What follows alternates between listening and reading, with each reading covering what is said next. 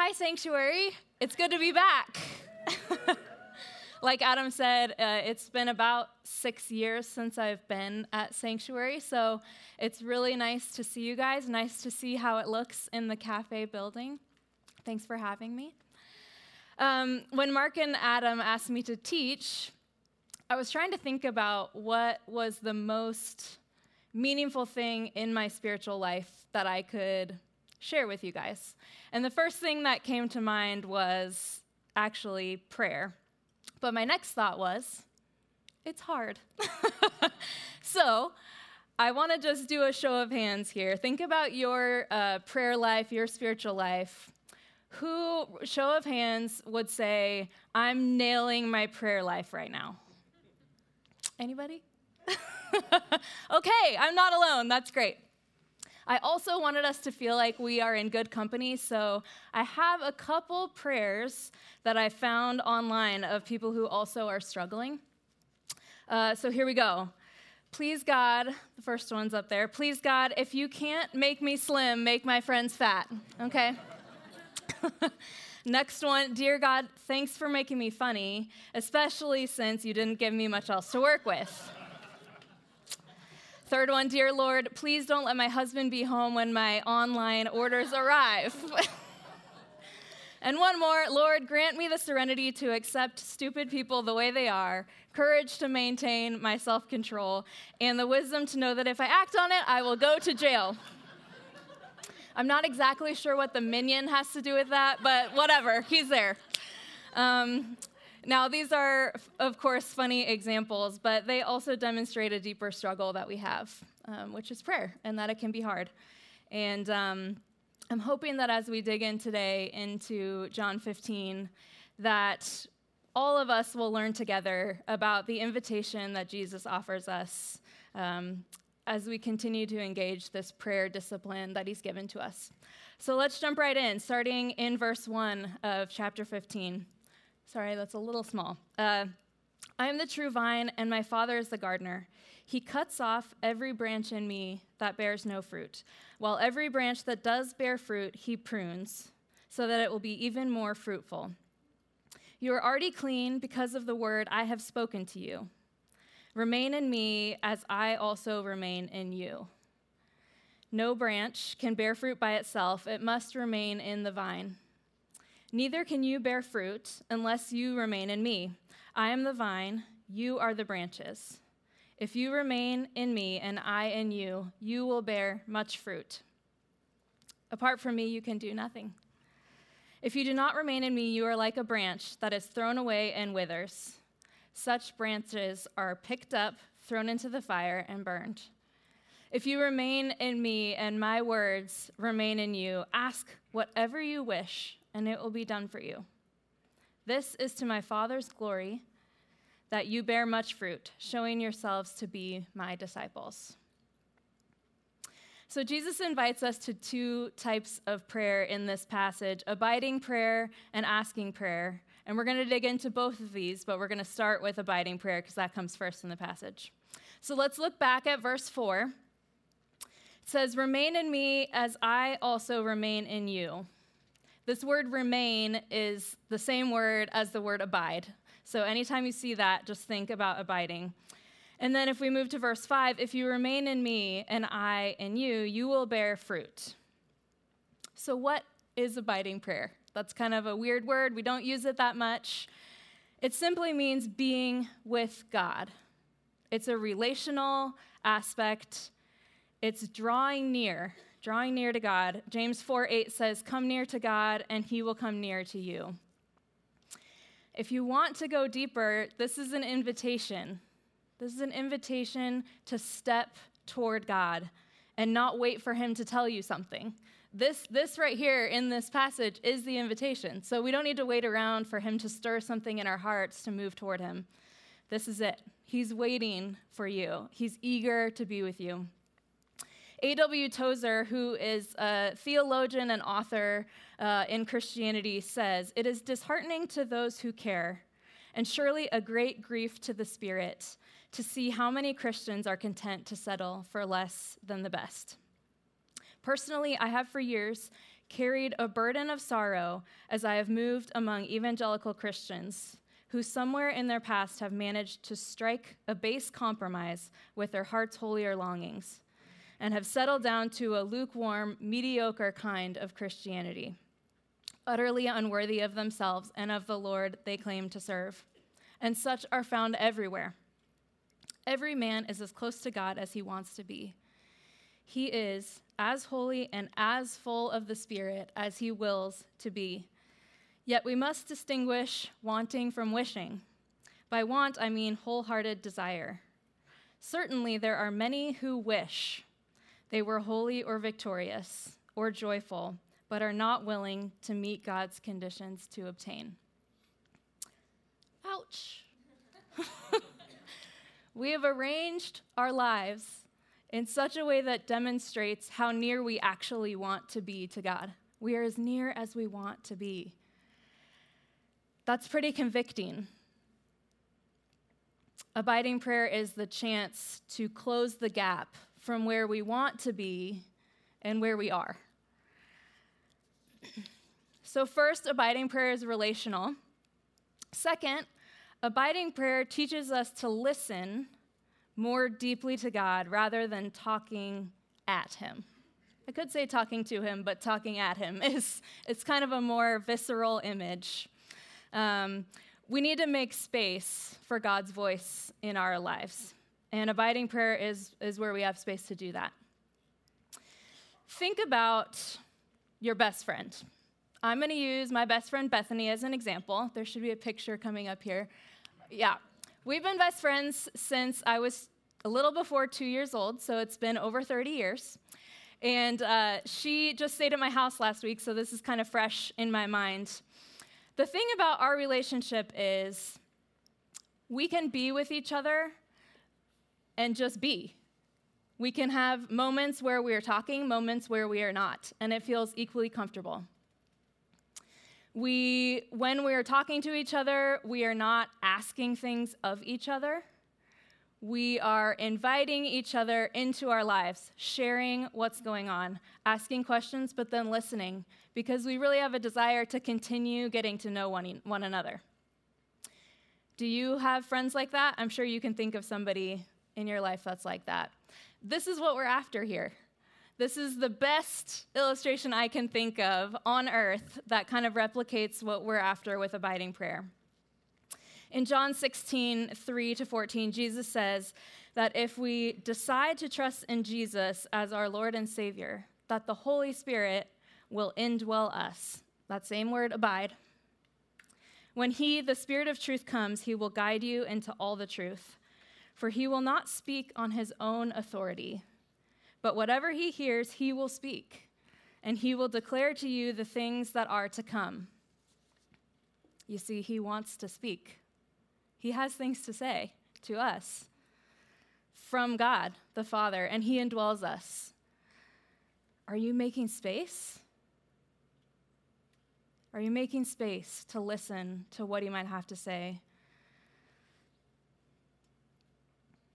So, what should happen? If we're engaging in this regularly, what should this look like? If we're truly abiding, we should begin to see this radical change, this fruit that John talks about in John 15, verse 5. If you remain in me and I in you, you will bear much fruit. Apart from me, you can do nothing. I'm just going to give you a few examples of what that fruit might look like. You've probably seen it in a lot of different ways, but just to kind of get your minds rolling.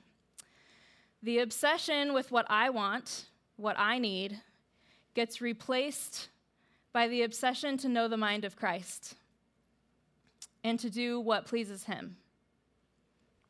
Idolatry is forsaken for God centered worship. Anxiety, anger, apathy is replaced by the fruit of the Spirit, which is love, joy, peace, patience, kindness, all of those words that you know from Galatians 5. Your feelings of emptiness, neediness, loneliness are resolved by God's overwhelming love for you. Unprocessed pain gets resolved by God's comfort. We begin to see where we're going astray, and we can course correct with repentance and sanctification. Like I said, this is just the beginning of a list of things that God does when we abide. And here's a little bit of freedom for you. If your routine with God is not producing fruit, stop doing it. it's it's not about the exact procedure that you're doing every day, every week. The point is that we're trying to be with Christ. It's relational to become like him. And if we're not becoming like him, something's off. we need to kind of recalibrate and figure out what it is that will make us more Christ like, because that's, that's what we're after here. Here are some common ways that Christians throughout history have practiced abiding. If you're curious about digging into these more, you can. There's a book uh, called Celebration of Dis- Discipline by Richard Foster.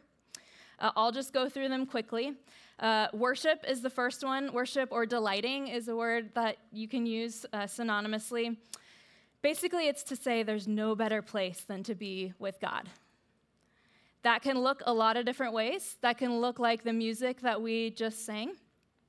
That can look like laughter. That can look like gratitude. That can look like enjoyment of the things that He has done for us, the people He has put in our lives. Meditation is another practice we can do, which is just to hold an aspect of who God is up to Him to see Him more clearly. It could be a Bible verse, it could be a quality of who He is. Silence, you extroverts just cringed. Introverts are like, yes, this is my jam. Uh, basically, there are so few places in our lives that are truly silent. There are machines going all the time. You hear lights, you hear computers, you hear your washing machine, your car. It's not really that silent. So it really does take an effort. It is a discipline to make space for silence. There's no way to have a listening spirit without some silence, lack of other competing noise. Solitude, often this is combined with silence, uh, but it really it's just about being alone making sure that you're clearing out space to hear God's voice over the other voices that are in your life. This could be going on a hike by yourself, this could be journaling, this could be going on a silent retreat. That's kind of the extreme side. um, there are options there, but, but you get the idea. Study is just to engage in a biblical passage and bring it before God and see what He might be trying to teach you so you can understand Him better. Fasting to withhold a material appetite so that you can more greatly enjoy God instead of being attached to the things that He's provided. And then simplicity, kind of similar, uh, just to withhold a material possession. I don't know if we can use Marie Kondo as a verb, but Marie Kondoing your closet, just to get out some of the stuff that just takes our eyes off of who Jesus is. Maybe it's packing your schedule less full, taking some things out.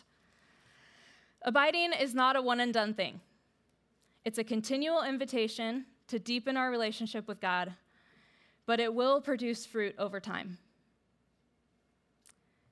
Even if it takes a while, it will produce fruit that will become evident to us as we continue to pursue Him. Now, let's go back to our passage in verse 7, and we will look at God's other invitation for us. If you remain, abide, in me, and my words abide in you. Ask whatever you wish, and it will be done for you. Asking prayer is probably the most common type of prayer that people think of when we talk about praying. In fact, the four examples I gave at the beginning were poor examples, but we're asking prayer. Um, while abiding prayer is kind of attending to the spiritual relationship with God, asking prayer is about getting a result. That seems pretty obvious. Where we want something to happen that's not happening now. The John 15 passage is so clear about the fact that this is uh, results oriented, but that it should never come without the first kind, the abiding prayer. This should be an ongoing cycle abide, produce fruit, ask. Abide, produce fruit, ask. Put another way, asking prayer is guided by and guarded by abiding prayer. Abiding prayer must come first. Without abiding prayer, asking prayer feels a little bit like a vending machine. Like I'm treating God like He'll give me whatever I want whenever I want. You know that friend that texts you and you see their name come across and it's like instant dread because you know they are only going to be asking you something? Kind of like when Adam texted me about preaching. Um, it's that. We, we become like that if we don't abide first. We become that person that just asks without the investment of the relationship that's there. Abiding prayer keeps us praying in Jesus' name. Otherwise, how will we know what to ask for? If we don't give room for us to, for him to speak to us and for him to shape us, then can we really even ask things that glorify him? I don't think so. If we're not careful and we ask too much without abiding, our prayers can subtly and dangerously shift toward asking God to do our will and to make our desires happen. Instead, what we should be after is recognizing that this rhythm will help us to engage God's power to do His will. There's a difference there. Jesus models this for us in John 14, one chapter before the passage that we've been focusing on. He's talking to his disciples, and they're wanting to know if Jesus is aligned with God. Good question.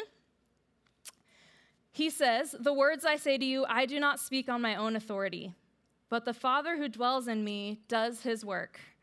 Believe me that I am in the Father and the Father is in me, or else believe on account of the works themselves. The works he was doing were representing who God was, which really demonstrated this abiding relationship that Jesus was so continuously engaging in.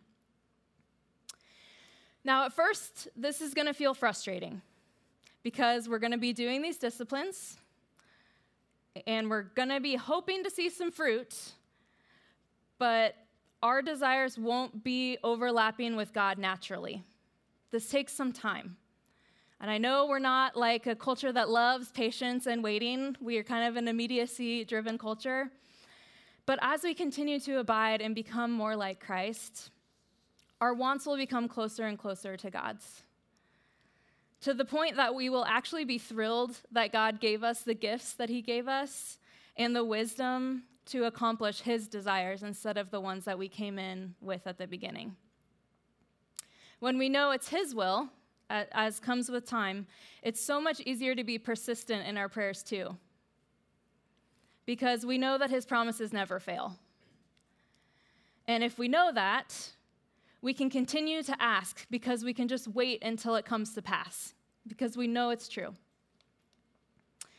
So, if asking prayer is wanting to obtain a spiritual result, let's talk about the effect that that has on us. Asking prayer invites Jesus' followers to attain new possibilities, things beyond what they had hoped for. James 4 2 and 3 says, You do not have because you do not ask God. You ask and do not receive because you ask wrongly to spend it on your passions. Matthew 21, Jesus says, If you believe, you will receive whatever you ask for in prayer. That's a lot of permission. That's a big, big space to ask for things that aren't currently here. So I want to challenge you what don't you have because you are not asking? Or what are you protesting and not asking for out of defiance? Is it wisdom? Is it for discernment? Is it the ability to love somebody who's hard to love? Do you not have that because you're not asking? You don't want to ask? Is it for God's intervention on behalf of somebody else? These prayers can be for our own lives, these prayers can be for other people. But I challenge you just think through that. Bring that to Him. Ask that question. In addition to that, asking prayer also invites us to live beyond our capacity as we are now. God has given us visions that are bigger than we can see now, bigger than we can accomplish now. He's put people outside of our reach as we are right now. He's put obstacles in our lives that are really impossible for us to get through without Him. But asking prayer is how we accomplish these things. If we pray and ask according to His will, we can experience God more deeply and become like Him in our asking and accomplish things with our lives that we wouldn't have even been able to dream about before we abided. So that's on a high level. Let's take it down a few notches. What's the how to? How can we start doing this better than we have been? Tim Keller, who's a pastor in New York, uh, he says this We would never produce the full range of biblical prayer if we were initiating prayer according to our own inner needs and psychology. It can only be produced if we are responding in prayer according to who God is as revealed in the scripture.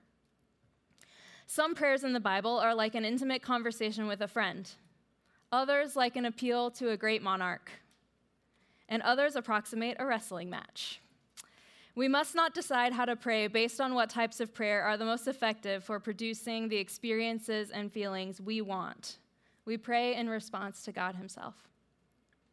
If you want to start fresh with asking prayer, I would recommend looking at God's promises that are in Scripture and praying them back to Him. As I said before, His promises never fail, which is why it's a good place to start. uh, these can either be applied, like I said, to yourself or to those in your spheres of influence.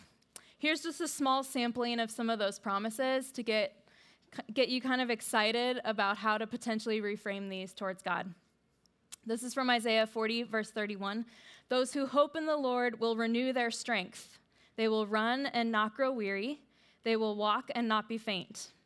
Isaiah 43, verse 2. When you pass through the waters, I will be with you. And when you pass through the rivers, they will not sweep over you. When you walk through the fire, you will not be burned. The flames will not set you ablaze. James 1 5. If any of you lacks wisdom, you should ask God who gives generously to all without finding fault, and it will be given to you. 1 John 1 9, if we confess our sins, he's faithful and just and will forgive us our sins and purify us from all unrighteousness. Jeremiah 29, for I know the plans I have for you plans to prosper you and not to harm you, plans to give you hope and a future. Malachi 3:10 Bring the whole tithe into the storehouse that there may be food in my house. Test me in this, and see if I will not throw open the floodgates of heaven and pour out so much blessing that there will be not enough room to store it. And last, Romans 8:28, we know that in all things God works for the good of those who love him, who are called according to his purpose. This is just a few. The Bible is full of promises. It's a good starting point. There are a lot of ways that we can learn to pray back to God the promises that He's already given to us. You can take each of these promises, each of these verses, and turn them back to say, Lord, when you say that those who hope in the Lord will renew their strength and not grow weary, Lord, I need you to help me not grow weary. That's what it can look like. It can be as simple as that. Lord, you say I will not be faint. I'm feeling faint. I need you to rejuvenate me. It's a great place to start. The words are right there.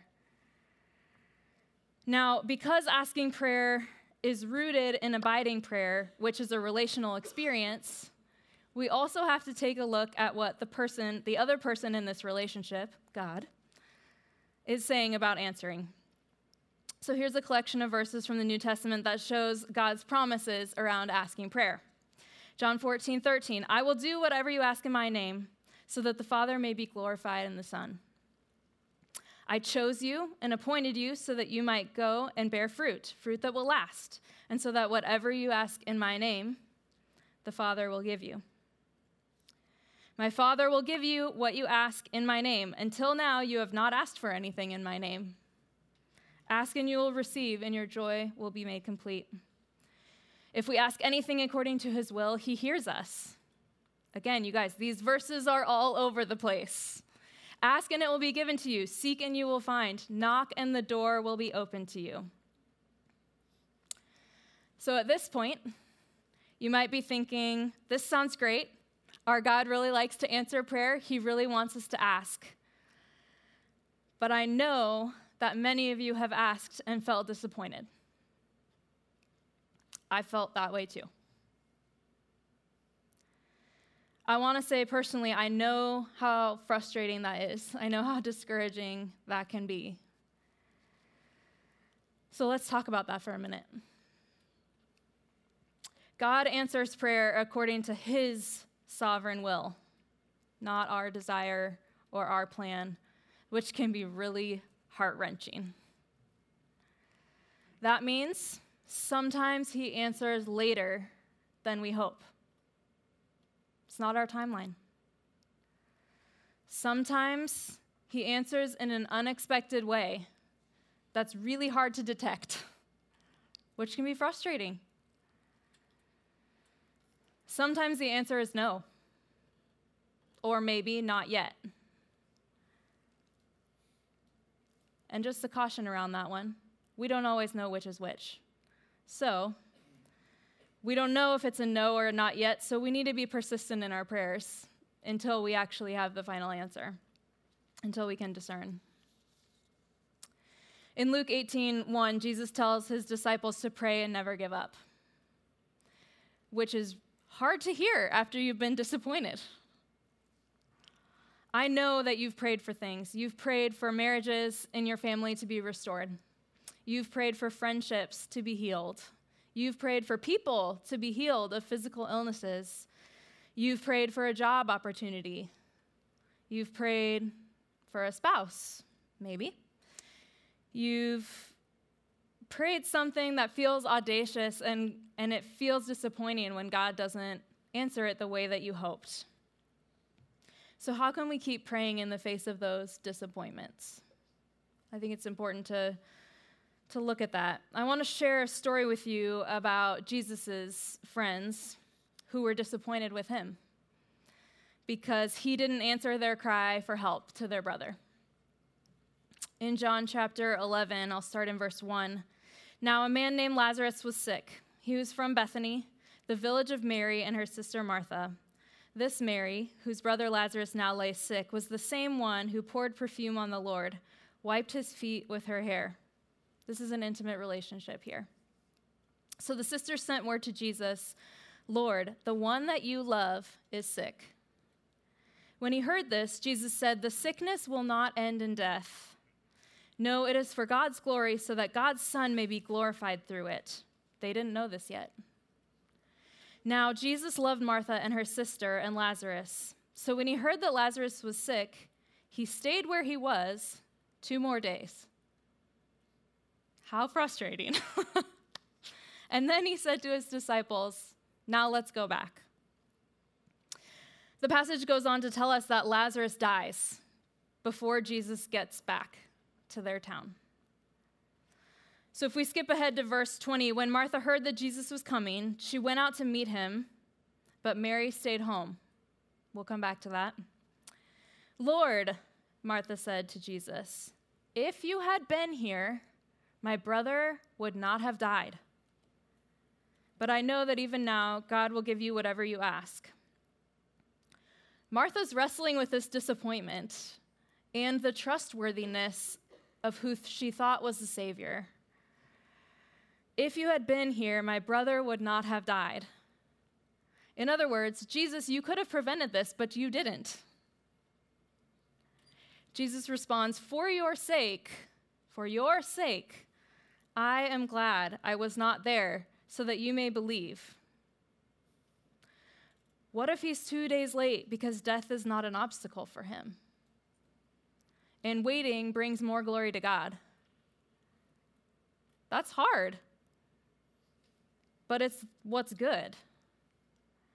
You see, it wasn't what Martha wanted, but it was what God wanted and what God had planned. Now let's look at the other sister. Mary was so disappointed that she couldn't even face Jesus. She stayed home. I'm sure that you can relate to this. You've had a frustration, you felt disappointed, you don't want to come to church. You don't want to be around anybody who's going to say, I'll pray for you. It just feels so annoying. just you just can't tolerate it. So when she finally does see Jesus, she actually says the same thing as Martha. She says, Lord, if you had been here, my brother would not have died.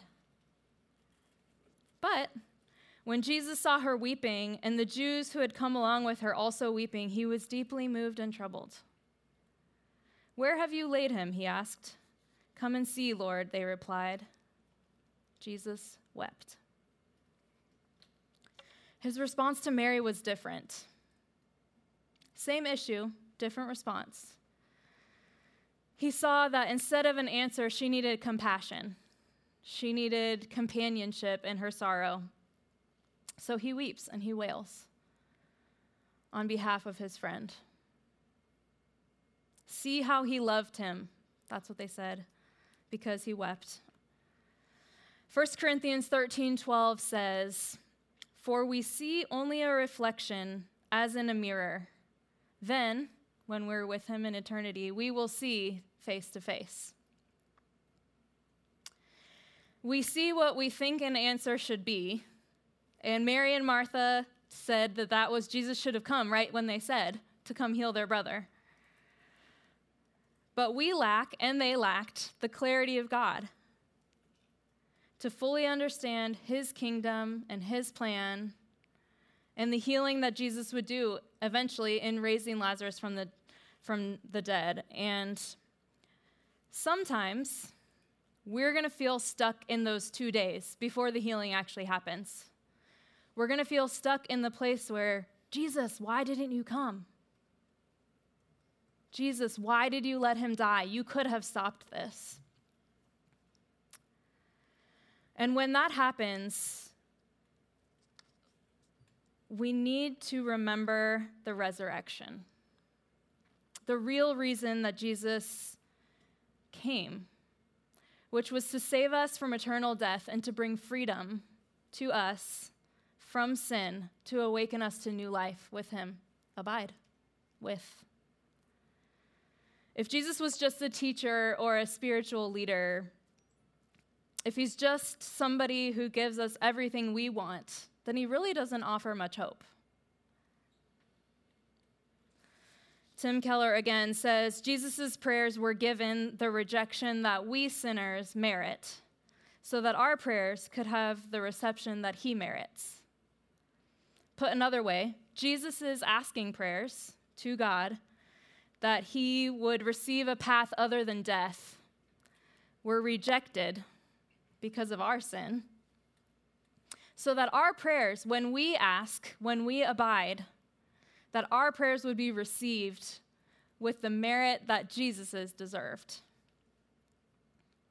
Now, sometimes we don't fully understand it, but what a glorious promise we have.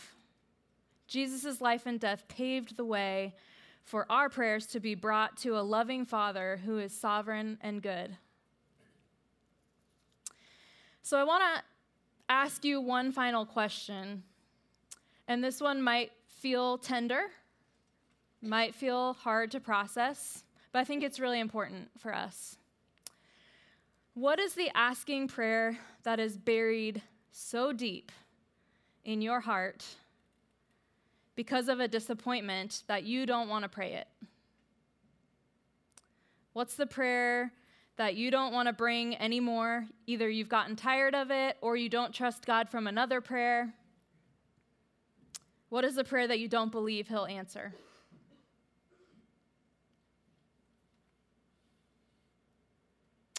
I would encourage you to take that prayer and offer it to Him. No matter how tattered it feels at this point, and just see what he might do with it. You don't have to pray it yet. I'm not saying that. Just offer it. Offer it to him. Say where you are with it. Be honest about the level of faith that you have around it. He can handle it. And then pray that one day you'll be able to pray it again to him. Or pray it for the first time. This is the place where the abiding and the asking come together. we lay it out like this, and then we listen. We engage in relationship, we step toward, and then we can ask. I know it's going to be hard, but that's the place where that prayer invitation comes to full life, is in those hard prayers that we have. I'm already so expectant that God will meet you in these tender places if you let Him. Let's pray together. Jesus, thank you for this great invitation to engage with you in relationship, to engage with you in asking. God, it's hard to imagine that you would even invite us to ask something of you, the most sovereign, the most high God.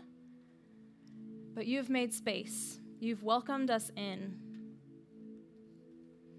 Lord, may each of us transform our life of prayer to step towards you, to invite you in, especially around those really hard prayers, around our disappointment. May part of that relationship be restored tonight, be restored this week as we think about it and bring it to you. We know this is a big ask, but you're a big God, a big, sovereign, good God, and we love you. It's in your name we pray. Amen.